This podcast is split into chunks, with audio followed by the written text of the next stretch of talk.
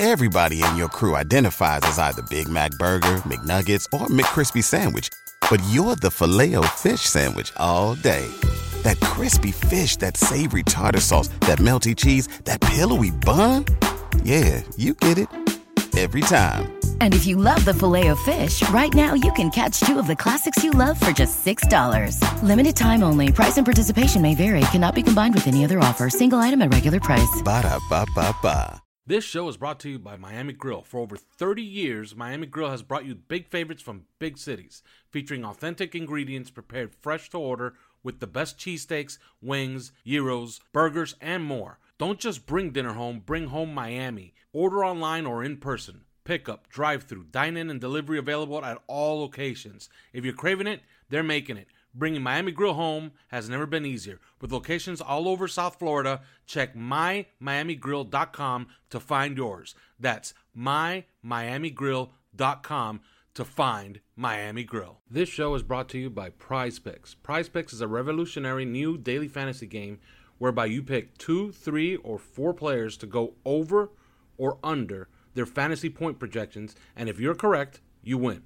Pick two or more players from the same sport or league, or go cross leagues for your parlay. Use the promo code 5, that's F I V E 5, and receive a 100% instant deposit match up to $100. But first, sign up at prizepicks.com to start winning today. Welcome to Three Yards Per Carry, a podcast covering the Miami Dolphins and the NFL. Now, here's your hosts, Chris, Alf, and Simon. And we're on, and welcome to another edition of Three Yards Per Carry. I'm Alfredo Artiaga. Chris Kaufman is here, and yes, Simon Clancy is here. He's back from his project, which I'm sure he will go back to as soon as we finish up on this this podcast which of course leads to our annual hiatus. But of course, this show is brought to you by Manscaped. Use the, the promo code 5RSN, 20% off your next order.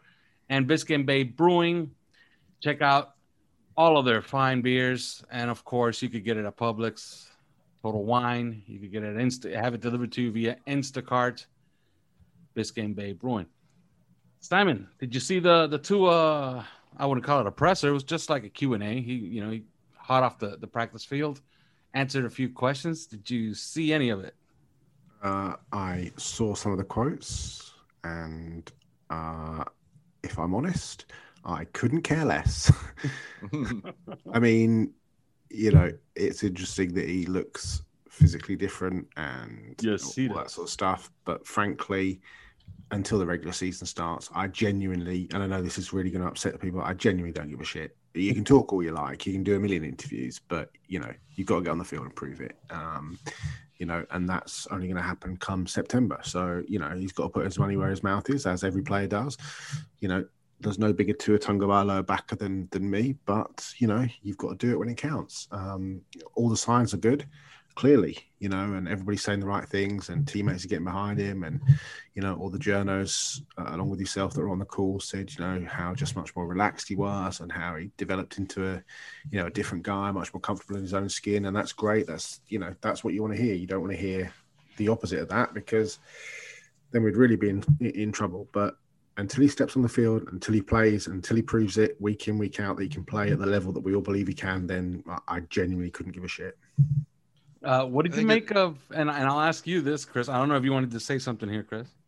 Yeah, well, I was just going to say that the thing about and Simon mentioned, you know, kind of guys guys rallying around him a little bit, saying the like Mike Gesicki's quotes were quite strong um, in favor of Tua, and and it's sort of striking to me that um, that some of the stuff that we heard from teammates and stuff that I mean we we featured it on this podcast. We talked about it. It was it was a bad look like there, there was some stuff that was a bad look, but it came on the heels of the season when probably frustration was as at its highest, and um, you know coming off of losing out of the playoffs and and, um, and disappointing, and now like the season, everybody's everybody's coming back to camp, everybody's getting getting back into the swing of things, and they're getting ready for the new season. It strikes me as like you know the this is the hope the co this is the coalescing of hope you know and and so now I think they're everybody's kind of coalescing around Tua um, now, and because he's the guy, and and the Dolphins have been quite clear about that, and I admire that actually. Um, they didn't enter, they didn't bring Ryan Fitzpatrick back and confuse things. They just have said Tua is our guy. Period. You know, end of story. And um, and I think because they did that, it, it's giving everybody a chance to really just kind of rally around it. And hey, this is our guy for the year. So. All right. Now, as far as one quote, because there's a lot of border boilerplate stuff here. You know, like one thing I did find interesting when he said it, when they asked him about his off-season work workout regimen, he said, "I worked on my whole body, worked on my glutes. That's his ass, uh, dear listener. To support my hip, my hip feels ten times better. That's something, Chris, that you had uh, speculated on. Uh, I think last I didn't speculate. last- that was not speculation. I'm sorry, but uh, I'm gonna, I'm gonna. Okay, never mind.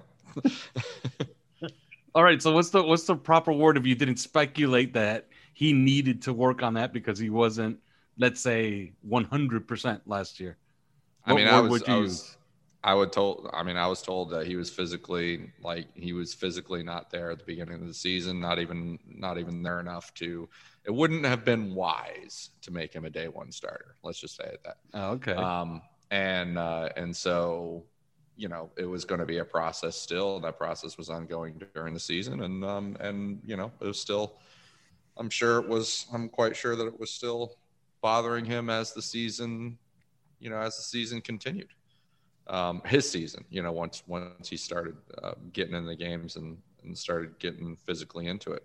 So not surprising at all. I think that um, you know, situation like that, you get in there, you start getting physically banged around, and yeah, it's probably probably starts to bother you a little bit more. You, you know, and uh, and that's I think that that happened. I know that was the case. You know, I know that was the case right at the beginning of the season. They can he was not going to walk out there as the the week one starter, and I think that was a hip thing. Yeah, and the one quote that's making the rounds, and it's and and I'm not talking about locally. It's like national already because it's getting picked up everywhere, and everybody's looking for those clicks on it. Is when Tua said, "I really didn't know the playbook really well last year." Uh, Simon, what did you make of that? And it was a pretty direct quote because he was asked how comfortable he was last year, and he went on and on, and then he dumped that one in there. And I guess that's the one that's hot now. I really didn't know the playbook really well last year. What did you make of it?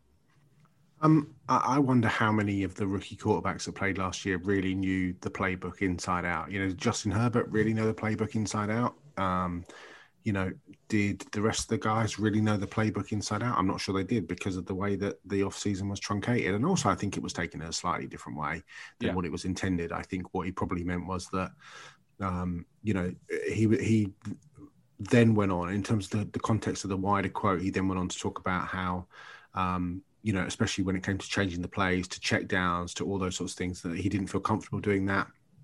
Um, and I think that's just a, you know, that's a verbiage thing. That's an understanding of NFL defenses thing. So I think it's probably been slightly taken out of context. But you know, people are looking to to to hit on something, and people are looking for something to click on, and uh, you know, and um, but it, uh, like I said earlier on, it goes back to doing it on the field, you know, and um, he clearly is going to be much more comfortable. Anybody coming off a you know almost career-ending injury who then goes through a pandemic where they don't get to throw, they don't get to, to do anything other than sit on Zoom meetings, pretty much until the start of the season, it's going to take a little while. You know, I, I don't think any of us thought he was just going to come in and just turn into Aaron Rodgers. That was never the case. But now this is an important year for him. You know, they've added weapons. The line has got a bit better. The running game probably has got a bit better if you add in um, Malcolm Brown. The receiving corps has definitely got better. You know, I know a lot of people, not, not a lot of people, because I actually know a lot of people, but there are certain people within the Dolphins organization that I know and that I talk to, and also around the NFL, scouts and things who are much, much higher on Hunter Long um, than I think we were as a, a as a fan base and an educated fan base. So I'll be interested to see how that plays out. Um, you know, and if Hunter Long can can come in and play those two tight end pass receiving tight end sets with uh, with Gesicki, you throw in Will Fuller, you throw in Jaylen Waddle, obviously Parker. How does Williams come back? I, you know, I wouldn't be surprised if Albert Wilson makes the team. You know, he's I think he's a really good player. Um, this team's going to have a lot of weapons for Tua, and the, the the list of excuses that he may or may not have will begin to run a little thin. I don't think he's going to need the excuses. But um, I also don't think that, that that quote was entirely contextually um, uh, laid across by some of the, the media, like Pro Football Talk and things like that, who sort of just jumped on that specific part of the quote and ran with it. You know, it, it is what it is. Yeah, he, his face also lit up when he was when he was asked, you know, about his new teammates, and he was like, "Well, we definitely have a lot more firepower now." You know, so and he mentioned Waddle by name. He mentioned Will Fuller by name. So I guess we could go to Twitter questions. Chris, do you have a comment on that particular? Yeah, if he if he if he just said and so the the boilerplate way to attack this would have the thing that everybody says and that nobody ever would notice or take note of whatsoever would be if he was just like, you know, yeah, this year I'm trying to really improve my knowledge of the playbook and, you know, and dig further into it and get better with it. And so that I have more mastery of, of making, uh, of, of changing calls at the line and, um, and draw, you know, basically calling plays at the line of scrimmage. Um, you know, I'm, I'm going, I'm trying to improve that this year. If he just would have said that, everybody everybody you know oh yeah that's what everybody fucking says i mean that's you know Yeah. um and and that's and that's but that is what it is you know that is what it is and so he's talking about he's talking about like i didn't know this well enough to just go up to the line of scrimmage and start checking into whatever play i want you know um and and and so i was relying on my play caller Mhm. to uh, to call plays. Um, and so, I mean, that's basically, and that's that's a rookie thing. That's a rookie thing that didn't even have an off season, um, really. Uh, and and that's that's what it is. So um, yeah, I think that I think it's probably just uh, maybe some poor wording on his part, um, or maybe a little bit too honest. Uh, I think you know, Omar said something. Um, Omar Kelly uh, said something about um, you know him basically saying something along the lines of uh, you know he he wasn't that comfortable with some of the play calls and some of the, the style of the play calling um, but he just you know wasn't comfortable or wasn't um, knowledgeable enough to change it to to really you know advocate. So um so I'm, I'm sure he's improving that uh, that this year. Yeah, and there's uh, you know, plenty of rules and things that we can't get into now because the Dolphins don't allow you to, you know, talk about alignment and plays that come out of OTAs, so we can't talk about that. But they themselves tweeted something that was kind of interesting, and it was uh, a little video where you see Tua showing, essentially showing Jaylen Waddle how to run a slant. I always I found that extremely interesting, right? Like Hmm. trying to get on the on the on the same page on day one like that makes a lot of sense. Like he's he's basically showing them i guess i want you here for my timing. So that that was pretty good. I wish we could also report about melvin ingram but the last we know is he's working out with xavier howard. That's it. Like this is the longest courtship in the history of football. Sammy i don't know if you have anything to report. I was told that it's likely going to happen but it still hasn't happened. But if it happens pretty exciting news. No simon Yeah, I mean, uh, last I heard, it was it, was more likely than not to happen. Um, and look, I, I- I don't think you can go particularly far wrong adding a you know a 32 year old veteran sub package pass rusher who consistently has been able to get the quarterback throughout his career, but also plays run very well. Um, and at worst, he comes in on third downs and you know creates a bit of havoc, especially if he's back to full fitness after missing you know, you go back two seasons, Melvin Ingram was a, you know, a very, very good NFL pass rusher. So even at the age of 30. So, um, yeah, I mean, for me, uh, it's a win win signing as far as I can see. Um, and also, he brings, you know, some much needed veteran, or not much needed, that's not true. He brings some veteran leadership to a fairly young group that lost a veteran leader in Kyle Van Noy. And, you know, you look around that line and, you know, it's a lot of young guys. You look around that team defensively, it's a lot of young guys, really you know, whether that's Baker, who's still young, whether it's Wilkins, whether it's Ogbah, whether it's Phillips, you know, the guys on the back end, obviously Howard and and, and Rower, and, and I mean Byron Jones was only drafted in 2016. Um, you know, so there's a lot of uh, you know a lot of young guys there. So having someone like Melvin Ingram come in and and bring some veteran leadership would be, um, I think, would be uh, really important. Quite apart from what he can bring as a football player. yeah chris Yeah, I, I, I love it. I think it's um, I think it's a good deal. I kind of want, I do wonder about, um, you know, what what exactly what role he would fill uh, for this team. Um, you know, I think it gets a little hazy, and I think that that's partly by design. They um, they have such interchangeability in their roles within the defense. You know, a position is not necessarily a position. Um, so, you know, I'm, I'm curious to see how they'd play him because nothing would surprise me there. You know, we've talked about Jaelan Phillips. Could he, could he be like a, a Shaq Lawson um, replacement? More, more so, maybe a bit more so than a Kyle Van Noy replacement. Um, he is playing linebacker, though. They've said that, or, the, or he's playing, um, he's playing with his, you know, two point stance. Um, so they've said that. So you, you kind of think, well, maybe maybe he is playing a little bit more like Kyle Van Noy. But then does that mean mean El- Melvin Ingram, who has played primarily with his hand down, um, especially most recently, um, would he be basically the replacement for Shaq Lawson?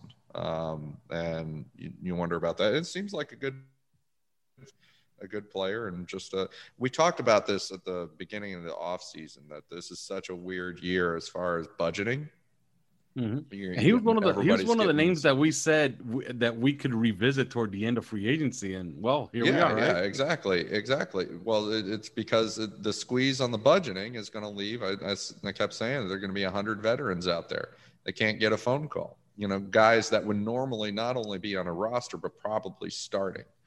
And um and and you could just if you've got a little bit of cap space left and you you, you go you circle back at the end of the uh, the off season, and you just start scooping them up. And uh, and I think that the, Melvin Ingram is example one A of that. Uh, I think they also tried to do the same thing probably with um, with uh, Hooker um, and from uh, from Indianapolis, uh, Malik Hooker, and um, you know I guess that probably didn't work out. But then they then they did it with uh, with uh, what's his name the uh, the other the other McCourty. Um, so you know that that's what they're doing right now. This is the mode they're in. They're like, okay, where there are a bunch of guys can't get a job, can't get a phone call. We'll just scoop them up on low money deals, and you know, let's go. Yeah, it's also really interesting. There's some some uh, OTA B roll out there that shows Matt Skura with a bad snap, which is not what you want to put out there. MiamiDolphins.com. Okay. Did you see Alf? Because this is your boy. I, this uh-huh. is who you talk My about. boy. I wonder who's Le'Veon my boy Bell, now. like yeah, right.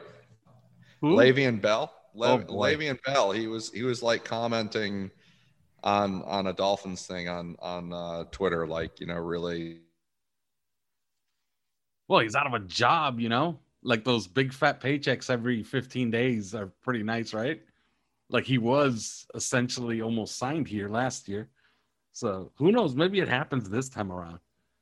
Yeah, uh, I can't think that they're they're happy with what they got. They can always look to to upgrade a little bit. Another bit of news last week was when Coach Brian Flores said that Jaylen Waddle will be allowed to compete at both return spots.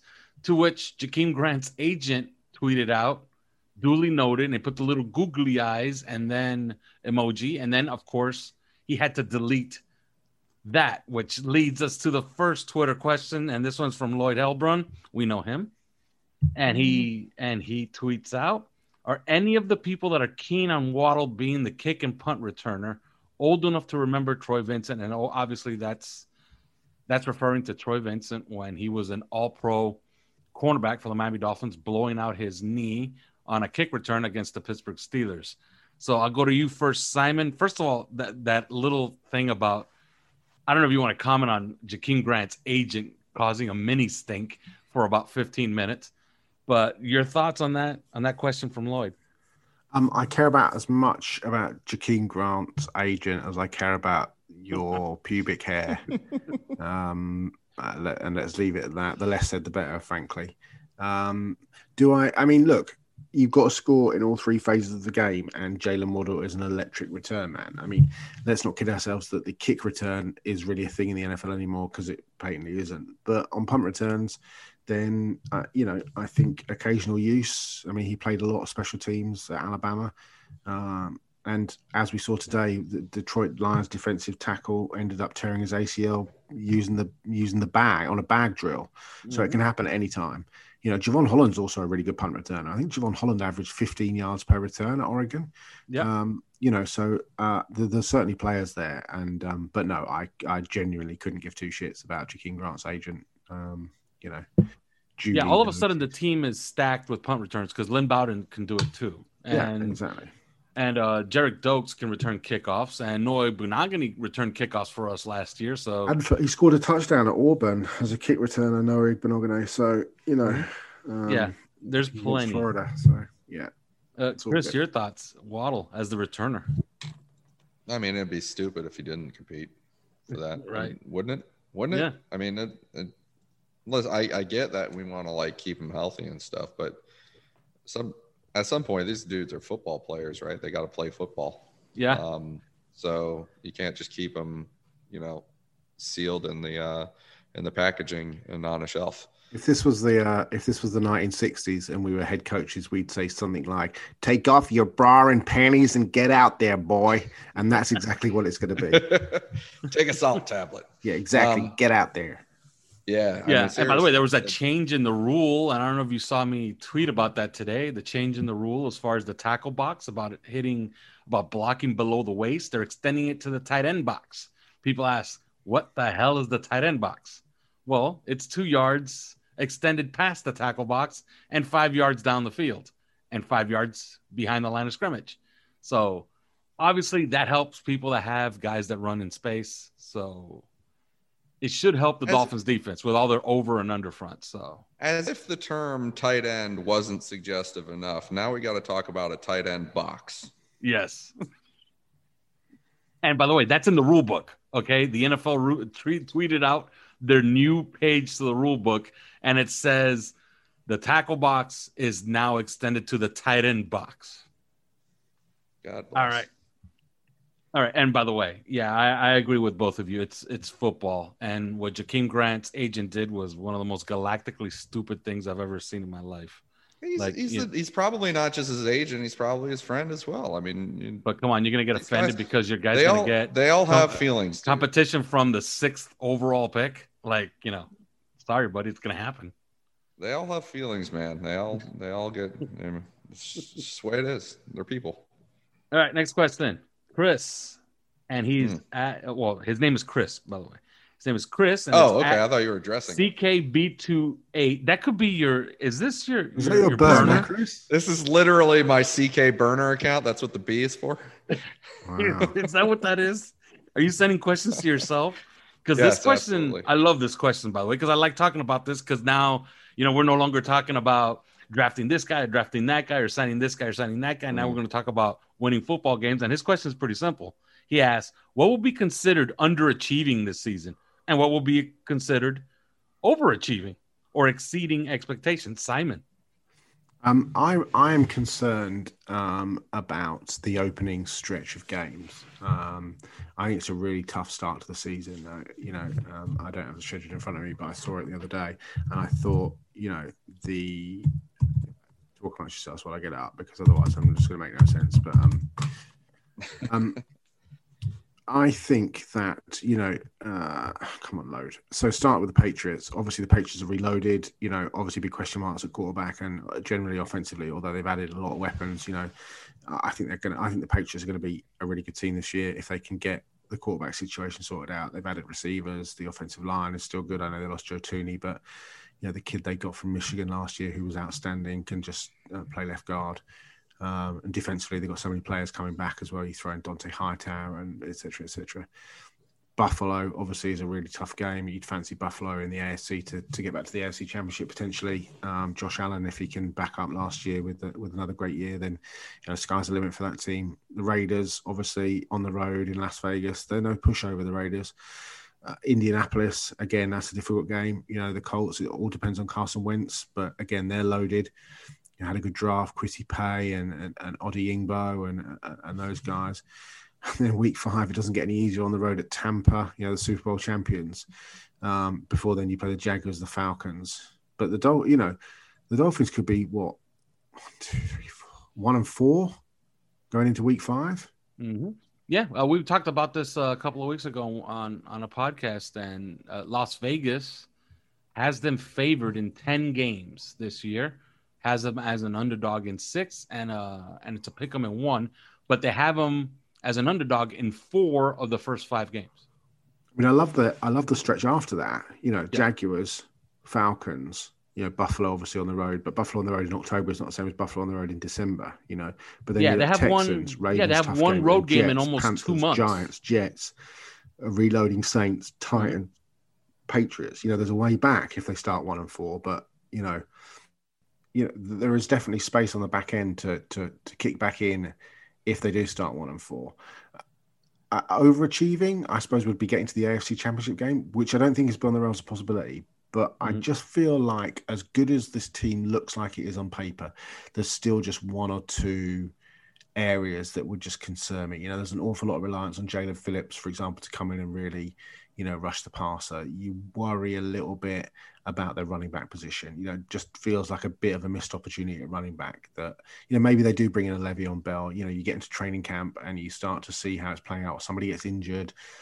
Um, or somebody doesn't really step for that doesn't really feel like a factor back there. You know, there's a lot of interesting players there. You know, we like Gaskin and, and I like Malcolm Brown a lot at the Rams and stuff. And maybe they feel like Malcolm Brown could be the guy mixed in with with Gaskin. But you know, you just feel like you get a, you, you know, you look ahead to next year's draft with Breece Hall and Isaiah Spiller and and the kid at um, Kyren Williams at Notre Dame and stuff. There's a lot of really interesting running backs, and you just think, God, you could have if you had just had one of those, it feels close. That offensive line's got a gel, you know. But you know, you look at it on paper and you think, actually, you know, Jackson, Kindley, the center is an issue, isn't it? I mean, how, what's Skura going to be like? You know, Hunt at right guard, Eichenberg at right tackle.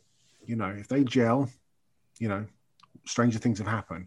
I, I think underachieving or overachieving or the other one, whichever, I don't care which, but I think, you know, there'll be interesting questions if the Dolphins A don't make the playoffs, B finish a sort of, you know, take a step back, finish eight and eight, nine and seven, you know, seven and nine. Well, that can't think- happen. No, it can't happen, but I think it will bring very interesting question marks. No, I'm You saying know, it can't liter- happen literally. another Oh game. no. Yeah, no. Oh, of course, yes, it can't happen. Um, Christ, I forgot about the other game. Well, It's going to you take know, me years to get. Yeah, to me that. too. I saw Peter King writing about it the other day and saying so and so could finish ten and seven, and I was like thinking, what? That just sounds so weird. It's like the it's like the new numbers. That's weird as well. I don't like seeing like cornerbacks wearing number two and stuff. This is not high school. Noah lads. Igbinoghene is going to wear nine this year. rubbish, absolute rubbish. Whoever whoever had this idea is a fucking moron. Um, What was interesting is that they told every player it's open to everybody. And Dalvin Cook said, Cool, give me number four. And the NFL told him, buy $3.5 million worth of the jerseys we already printed out with your own number. oh, wow. He said, Yeah. Okay, I will not do that. Derrick Henry had to buy back $4 million worth because he wanted to wear number two. And then he finally just said, You know what? I'm going to keep the 4 million and Why I'll wear you- 22. Why would you be that bothered? I mean, why, like Jalen Ramsey's gone to number two. It's like, why are you that bothered? You've been 20 for like six years or whatever it is. Just think of all the people that have bought your jerseys. You know, Football now- players are superstitious as hell, though, and Well- you know a lot of these a lot of these players had their you know had some some real you know strong parts of their football playing career and and those numbers and uh, those old numbers. Jalen So- Ramsey's had a fairly strong career since he got. Yeah, yeah, that's true. He didn't, he didn't peak in college, but Dalvin Cook's not had a bad old time of it either. you know, yeah, I don't know. It's ju- maybe I'm maybe I'm just old, but you know these young trends. These this is what the kids want to do, and it so you know. But for me, Can I just say, can I just say though, uh, in response to my burner account question, which by the way, I don't know how that how that got written. My my burner account question was actually uh, addressed straight to CK and, and said, "How are you so handsome and smart?" And that's that was it. Um, but uh, this one, uh, it's a disappointment if they don't make the playoffs. Period. End of story. Just if they don't make the playoffs, then everyone in that organization is going to be disciplined, and especially the owner and the owners group are going to consider them to have underachieved. Um, they this is the time for them. It is this year. They expect com- they expect to be competing. Um, I'm sure all the coaches and everything agree with this. You know, 100. percent They expect to be competing and and they're trying to win it all and they're trying to win every game and everything. But you know the powers that be, they're like, "Yep, they're, this is this is a playoff team. We're we're aiming for the playoffs to compete for Super Bowl, and and if they don't even make it into the playoffs, that will be a disappointment, you know. And and for us as fans, just for those for those of you listeners who were alive the last time we won a playoff game, and I'm not saying that facetiously. um, I would say the overachieving it would be if you know we go ahead and advance through the playoffs and finally get ourselves that next playoff win. To me, that's you know call me call me uh, nostalgic for when um, for the for the good old days when we would actually win a playoff game. But um, that's uh, I think that's that's above expectations. But playoffs are bust, really. Yeah, I'm old enough to remember when this team would win 11 games, win a playoff game, then lose in the divisional round, and all the callers to talk radio would be talking about trade Dan Marino, fire Don Shula because the game has passed him by. Mm-hmm. I would say that's a pretty good baseline for a pretty good season. You win 11 games. Remember, they're 17 now, so that means it would be 11 and six. 11 and six, and you win a playoff game I'm over the moon with the season. Overachieving would be playing for a championship, an AFC championship or a Super Bowl. Like that would be, you know, a huge surprise. And overachieving, underachieving is not making the playoffs. Now, if you don't make the playoffs, you better win 11 games because if you win 10 and you don't make the playoffs, then you weren't one of the best seven teams in in the AFC once again, and that is underachieving. So you got 17 games now. Top seven get in.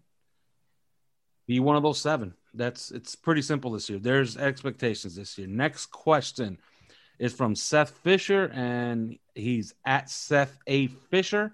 He writes, and it's a good question. I, I kind of like this one. It says, What is a more intriguing camp position battle? Liam Eichenberg versus Jesse Davis or DJ Fluker for right tackle, or Jevon Holland versus Brandon Jones, Jason McCourty, and other safeties for a starting role. Simon. You're obsessed with DJ Fluker, mate. It's like he's become. I didn't write the question. Did, did you? Question. Did you? You stuck that in? Like the, the no, it's in the question. Didn't ask about Fluker. No, he's in the question. New, he's becoming in the question. He put in. He put him in yeah, there. Of course he did. He's become your new Kalen Ballage. When when listeners, when you listen back to that, just rewind to the bit where Alf reads out this question where he says, Who's gonna win the battle at right tackle between Liam Eichenberg and Jesse Davis? Uh, oh, and DJ Fluker just threw it in as if it was like, oh, I can't, can't leave my boy out of it. I can't leave my boy Fluker. And you've been talking him up since he signed. Like he's our right tackle ever since he signed. You th- listen, in all seriousness, listeners, our WhatsApp group, you think we'd fucking signed Anthony Munoz the way that Alpha's talking him up? yeah, it's like it's like it's almost like we signed Walter, Walter Payton when uh, when Kalen Ballage was drafted. Now we've now we brought in the second coming of Jonathan Ogden. So um, and to be honest, I, have forgotten the question. What was the question? what is the most intriguing camp position battle? Liam Eichenberg versus Jesse Davis or DJ Fluker? Or uh, at safety for snaps, Jevon Holland, Brandon Jones, Jason McCourty? I don't think any of them are. I don't think either of them are. Frankly, I think Eichenberg will win the job. I don't think you trade up for a uh, a kid in the second round, especially one that's played three straight years and got better and better and better at Notre Dame. And uh, you know, I, I, can't see him not starting the season. Um, and I think Jevon Holland wins that job anyway. Um, because he's such a good player. I suppose that the one question mark becomes because and Brandon Jones doesn't really fill that role as such. Mm-hmm. I, I, the the one question for me on that back end in terms of the free safety is whether or not Jevon Holland is so versatile and he's so good in the slot in terms of or in coverage, whether or not you want to move him around like they wanted to do with Minkah Fitzpatrick, and, and then maybe Jason McCourty does become that kind of deep back end safety. But there's clearly an idea. Maybe it is that they're moving Brandon Jones. I don't know. It would seem odd to me if they thought that they were just going to have Jevon Holland play single high because as good as he is at that, that's not really what he's done over the past.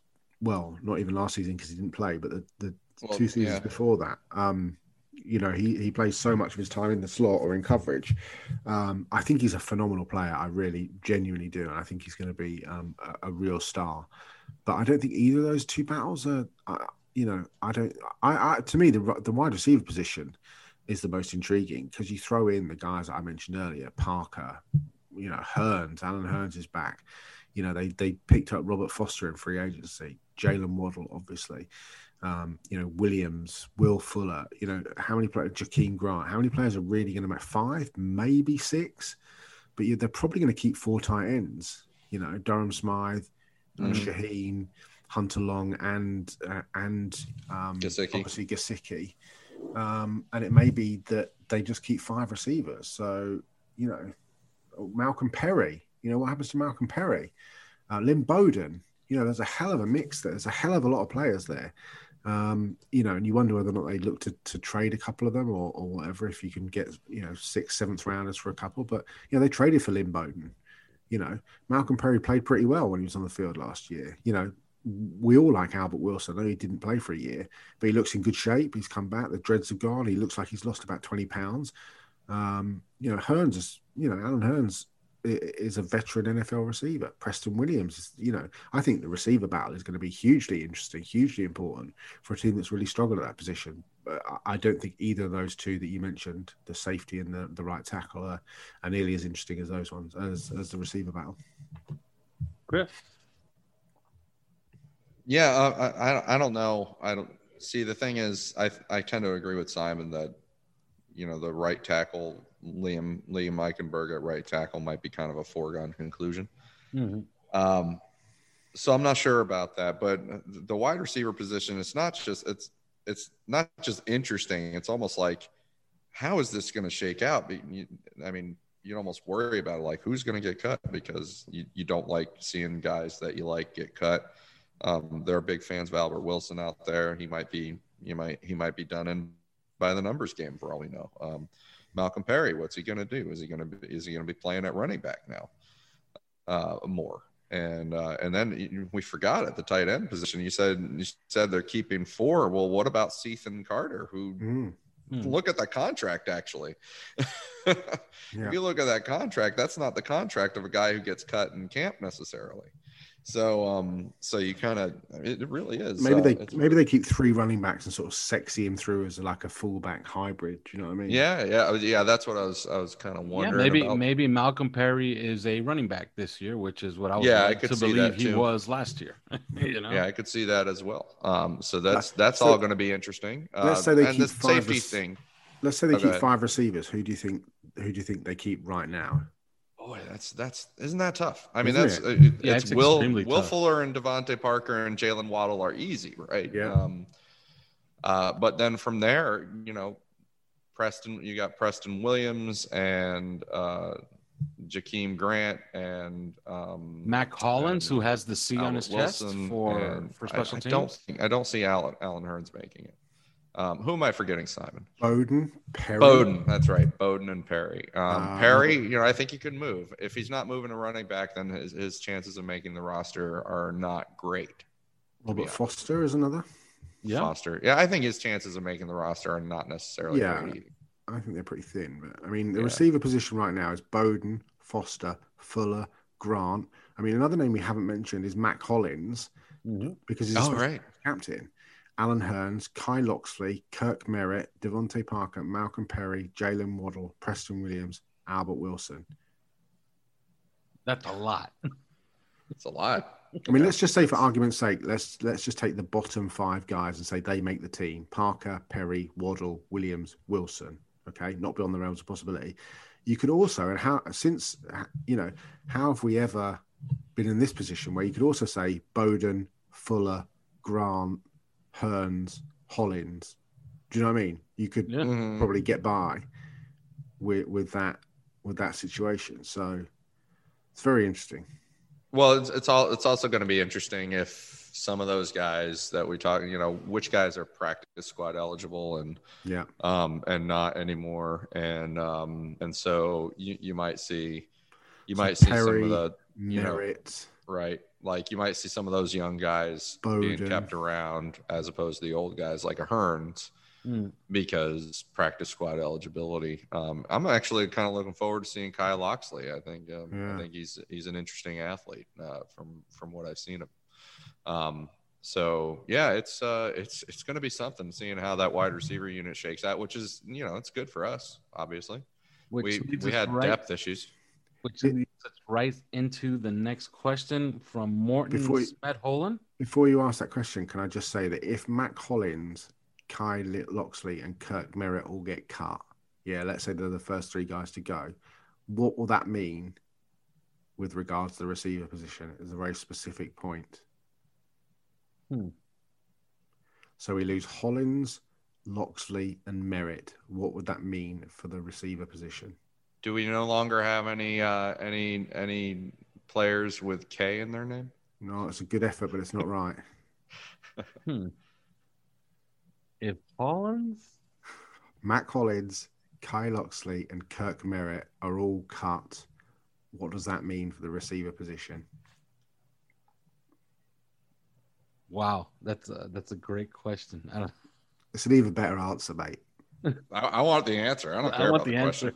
It would mean, I'm pretty certain it would mean this, but it, it, that it's twofold. I think for the first time in the history of the Miami Dolphins, we would not have a receiver wearing an 80 number. oh wow. yes. Bowden 6, Foster 14, Fuller 3, Grant 19, Hurns 8, Parker 11, Perry 10, Waddle 17, Williams 18, Wilson 2. Wow. Yes. There you go. Yeah, that would absolutely be. Yeah, that When- that will be a fact. If that when you happens. f- when you fuckers are tweeting that, not you, but the listeners, when you're tweeting that and claiming that as your own, just at in your boy where you heard it first. All right. All right, this one's pretty. This is a pretty simple question. It's from Morton Smedholen. He's from. He writes at FinFan Norway, and he asks, "Which wide receiver do you think will have the most receiving yards and touchdowns this season?" He also asks another question, which seems to be directed at me. Do you recommend staying in Miami or Fort Lauderdale when traveling over for a game in November? Really depends on how much money do you have.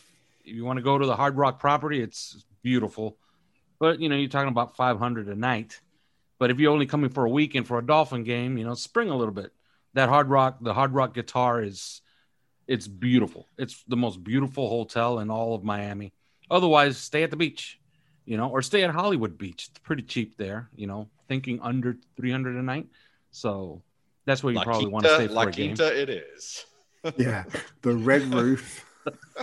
It- in well, we're talking about Miami. There's not many cheap places down here. Like, what am I going to recommend? The Fontainebleau at 600 a night? No, right? So I, I give them mean, some I actually- pretty good options. You know, if if you're coming to Miami to see a game, you know, have a little fun for the weekend. You're going to get good weather. It's going to be November too, which is the best weather we have year round. So he basically asked, "Who's going to be the alpha?" In my opinion, I'll I'll, I'll, I'll start first. Man, Will Fuller, I think, would have the best numbers on this team. Oh, what was that first question again? Yeah, his first question was, "Which wide receiver do you think will have the most receiving yards and receiving touchdowns?" Like he essentially asked, "Who's going to be the alpha out of this group?" I think mm-hmm. Jaylen Waddle could have the most touchdowns, but I think Fuller could have the most targets. I think he's going to have the most opportunities. Your thoughts, Simon? Yeah, I think for, you know if we're if we were playing a game tomorrow, I think Fuller and Parker would be the starters, and depending on you know how camp goes, you might see a Bowden or a Waddle or a Williams in the slot. I think I, I think Fuller will probably have the most yards. I think it's up in the air for touchdowns. I you know I, I really like Albert Wilson. I think Albert Wilson, if he makes this team, I think he can make a bit of an impact. You know, he I thought he was a really good player before the hip injury. You know, I agree with you on Waddle. You know, if Waddle, but you know, rookie receivers makes you nervous because they, you know, they barely contribute half the time, and you know, Jaylen's a small guy. They're going to obviously have to get packages in for him specifically. Um, but yeah, I think you're probably right with um, with Fuller most most yards, uh, and um, I'm going to go Albert Wilson most touchdowns just because I like him. All right, Chris. I think Fuller is just uh, he's he's totally legit as a as a player, um, as a receiver, and uh, so he he is going to be. I mean, he caught eight touchdowns last year, so he- so it's not like he's not he's not producing touchdowns. Um, I, I I think I think he's he's that alpha. I mean, when, when you watch him, it's just like. I mean, this is what you appreciate about Jaylen Waddle too. It's like you never know, you never don't see him open, right? Um, and Will Fuller you, is watching the all 22 of Will Fuller's like that, except this is against NFL players. So, um, so that's, that's a big difference. And I think that he stays healthy, that's which is always a big if, of course. But um, yeah, he's gonna he's gonna be it, man. Eight touchdowns in eleven games last year. That's yeah, he's he's gonna be all right. He's gonna he's gonna be pretty good. Yeah, and my favorite number, the yards per target number, he had a Mm. number of what was it? 12.7? 12, 11, 11.7. 11.7 yards per target. Uh, let me explain that to most of you. That's higher than Julio Jones's average by almost two yards. Okay. Yes, he had a very, very good season last year. That was a steal. If if we get that type of production this year from Will Fuller, yeah, we're extending him, and at the very least, we're franchise tagging him. All right, there was so, and since we're talking wide receivers, there were so many questions about this that I'm just gonna jumble it, jumble into. I'm gonna get all of it, put it all together, and jumble it up into one question.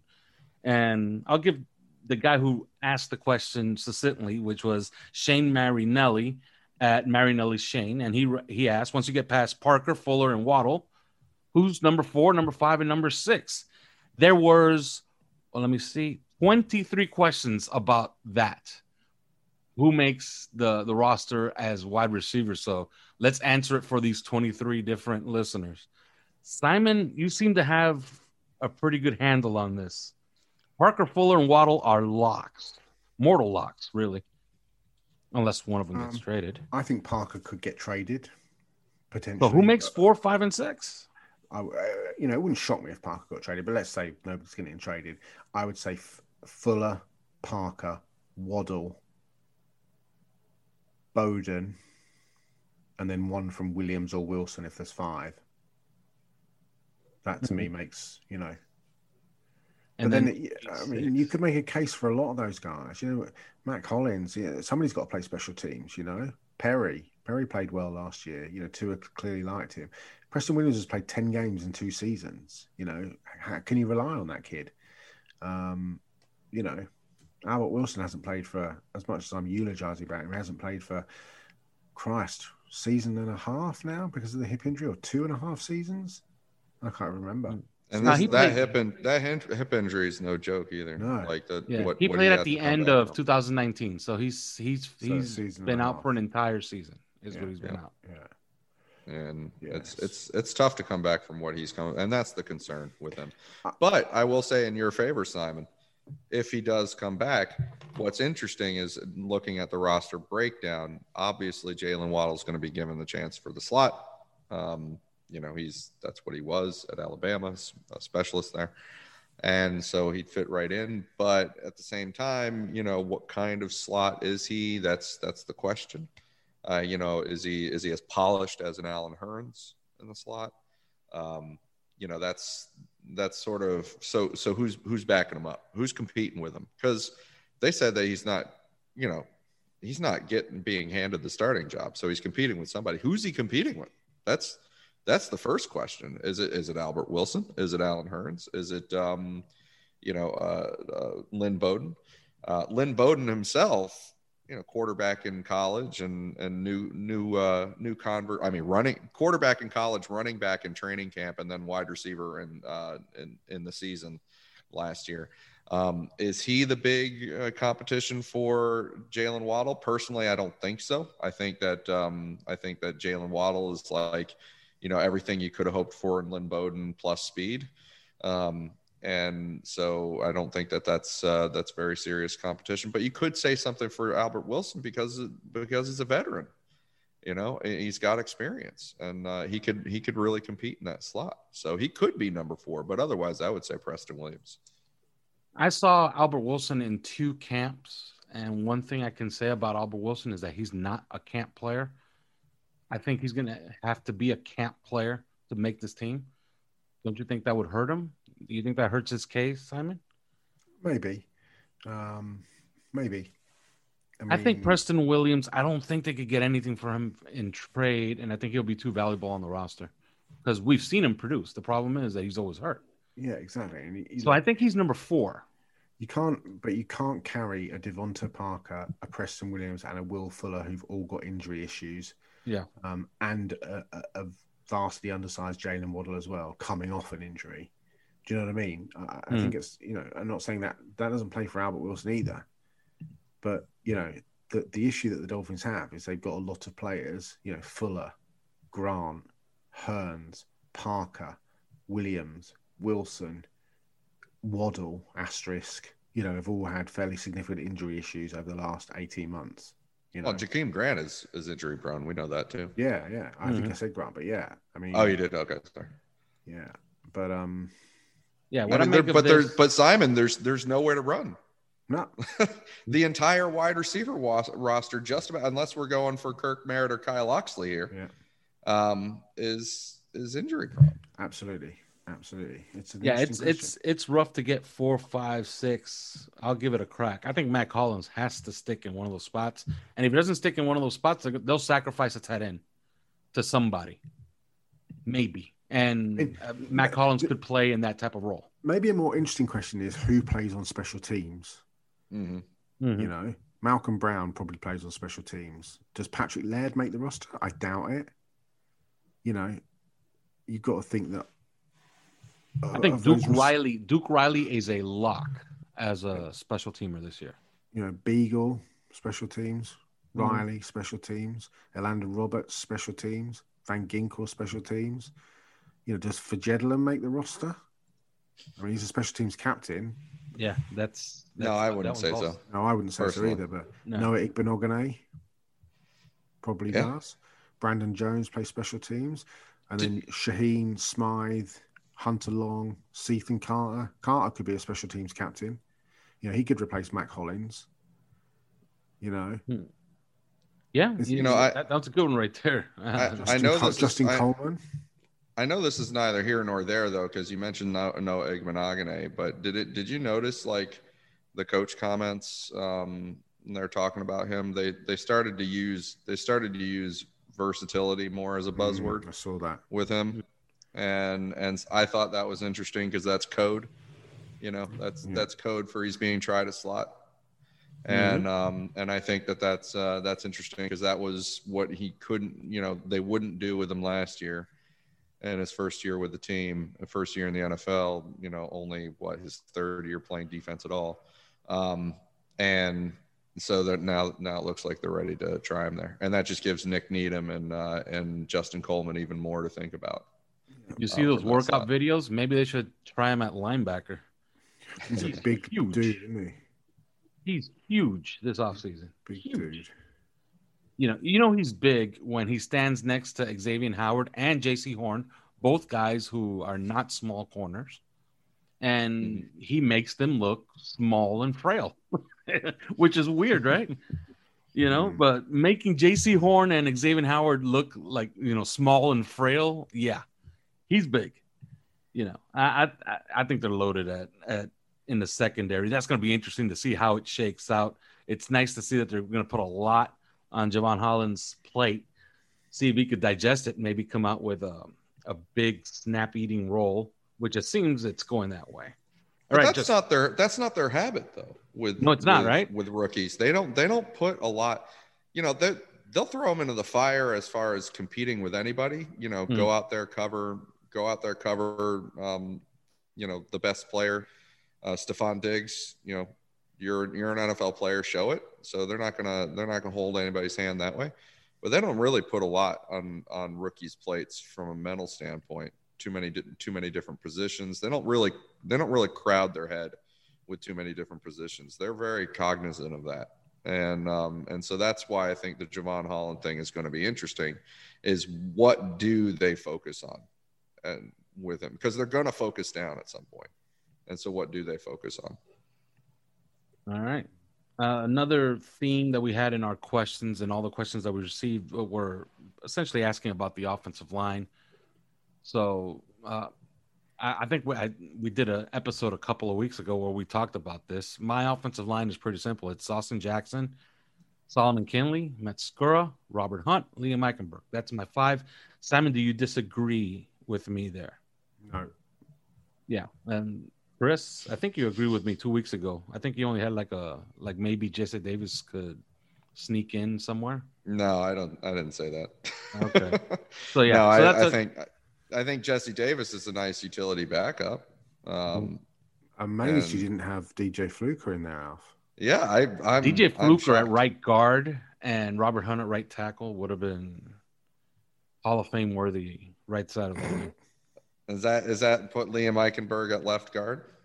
If you uh, if you Mhm. would, if you would have gone with that, yeah. Okay. Mhm, Yes. So okay, let me That's ask you this, appetizing.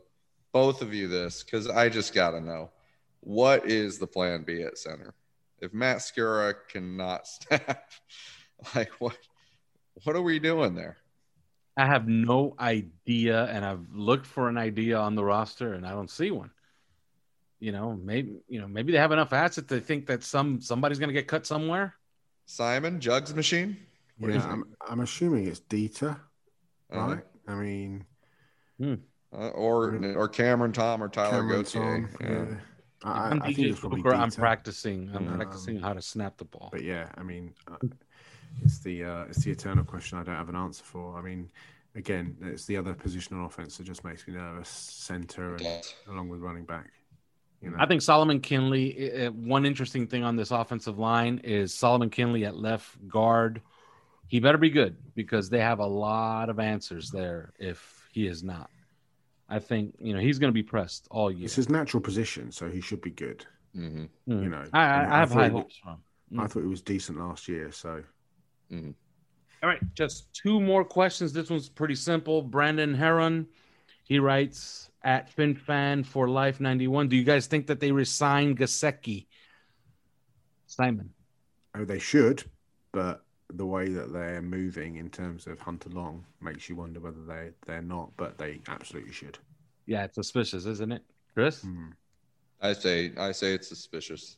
Um, I Um, suspect. yes. I suspect that they. I mean, they've really remade, and it's not just about Hunter Long either. If you look look since they've got here, and what they've been doing at the tight end position, um, it's conspicuous in, Mm. in the way that they've remade it, and the way that they've remade it is not. You know, we we want neither. We want neither Durham Smythe nor Mike Gesicki. you know, we want the guys who do both. Find you a man who does both. You know, that's that's what they're um that's what they keep doing at uh, at tight end, and so I find that suspicious. Yeah. And we'll know soon enough. As soon as they start playing those preseason games in August, and yes, uh, fans, listeners, uh, preseason games are back. They're playing three of them. So as soon as we see those preseason games, we see their alignments. If you see a lot of inline tight end stuff, and you keep seeing it over and over and over again, then the season starts, and you keep seeing more inline tight end stuff. No Y ISO, no Mike Gesicki in the slot. Yeah, he's on the way out, and he might be on the way out uh, at the trade deadline, even maybe, possibly, because they could just see it as, man, somebody dangles a second round pick in our face for Mike Gesicki, and they would have to dangle a second round pick, right? Because how would it work, uh, Chris? I think you know this better. He walks, he gets twelve million a year from somebody. Let's say I don't know Dallas. Dallas gives him 20, 12 million dollars a year. What kind of pick can we get for him? In Oh, you mean uh, the, Compensatory. The compensatory? yeah, Oh, yeah, absolutely. That could that that would qualify for a potential third round pick. Um, yeah. So so obviously you have to structure your whole off deadline- season around that. Yeah, so if we trade him at the deadline, like the asking price has to be a second round pick, isn't it? Uh, they might accept the third round pick just because it's um you know uh it's bird in Money in hand. Yeah, because you know you'd have to you have to structure your whole off season around the um the compensatories in order to make sure you you you, you qualify for that. And so Okay. flexibility is the name of the game. That's why that's why they do a lot of the things that they do from a, a salary cap standpoint is uh, is to maintain optionality, and um and so I think that uh, you know that that could be it. There um, is if they get the right offer. I don't think it's happening um, personally, but it could. You it it's conceivable. Um, Mhm. So Yeah, I, I would say, you know, not we're not saying that they're trading him, but I would say you're going to get a lot of evidence that's going to tell you one way or the other whether he's a Dolphin in 2022, and those are those first three preseason games and maybe the first handful of games in the regular season. Watch how they use the tight end. If he starts pulling a disappearing act, then you're getting your answer right there. All right, last question is from David Engelson. at David underscore Engelson, and he asks, "What are your time frames from this season onward, from when the Dolphins?" And then he writes, you know, in order, you know, maintain a winning record, make the playoffs, win playoff games, win the AFC, win a Super Bowl. Like, what are your time? Do you have a timeline going forward, Simon? Uh, I love David, and uh, his wife is doing amazing work uh, as a uh, frontline uh, health worker, uh, doctor, um, or nurse. I can't remember which, but anyway. Um, but I don't have a timeline. Um, but I think this team is putting itself in a position to have a timeline when it comes to things like winning AFC East, winning AFC championships, and potentially winning Super Bowls. If it's not going to be now during this era, um, that they've set themselves up. It looks like they've got the right head coach. We all hope they've got the right quarterback. They've positioned themselves brilliantly in terms of cap numbers, in terms of draft picks. We all feel like they're drafting well. If it's not now, then when's it going to be?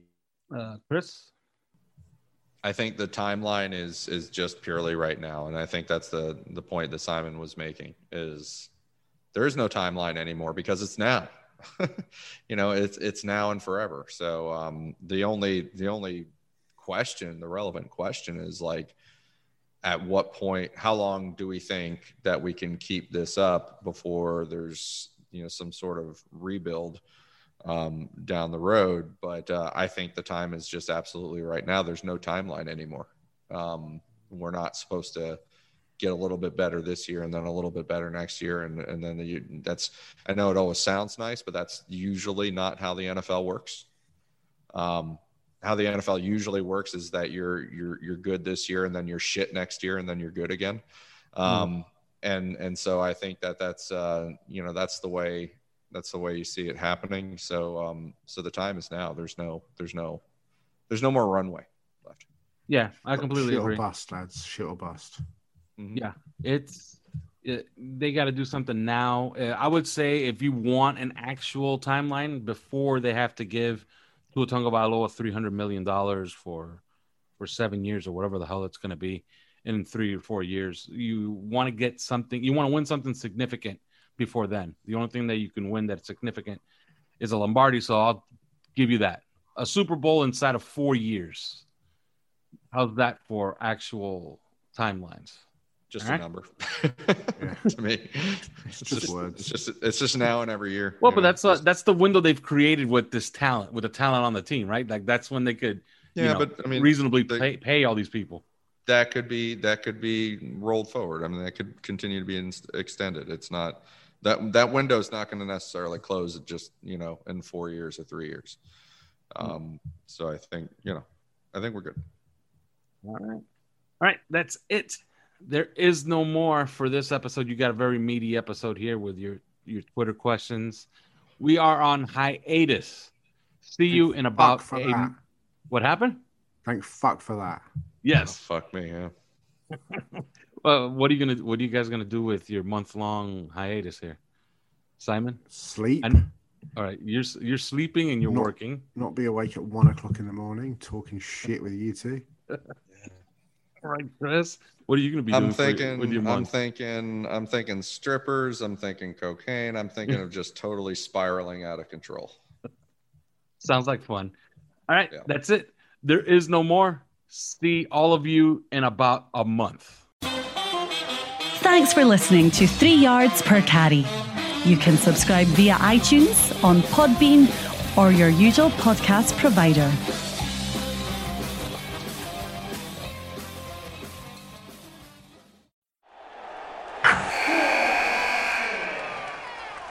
Wilson, you sent the game winning email at the buzzer, avoiding a 455 meeting on everyone's calendar. How did you do it? I got a huge assist from Grammarly, an AI writing partner that helped me make my point. 96% of Grammarly users say that it helps them craft more impactful writing. Would you agree? Grammarly helped adjust my tone to navigate tough work conversations.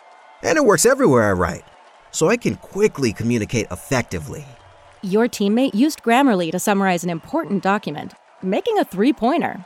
How did he do it? It only took one click.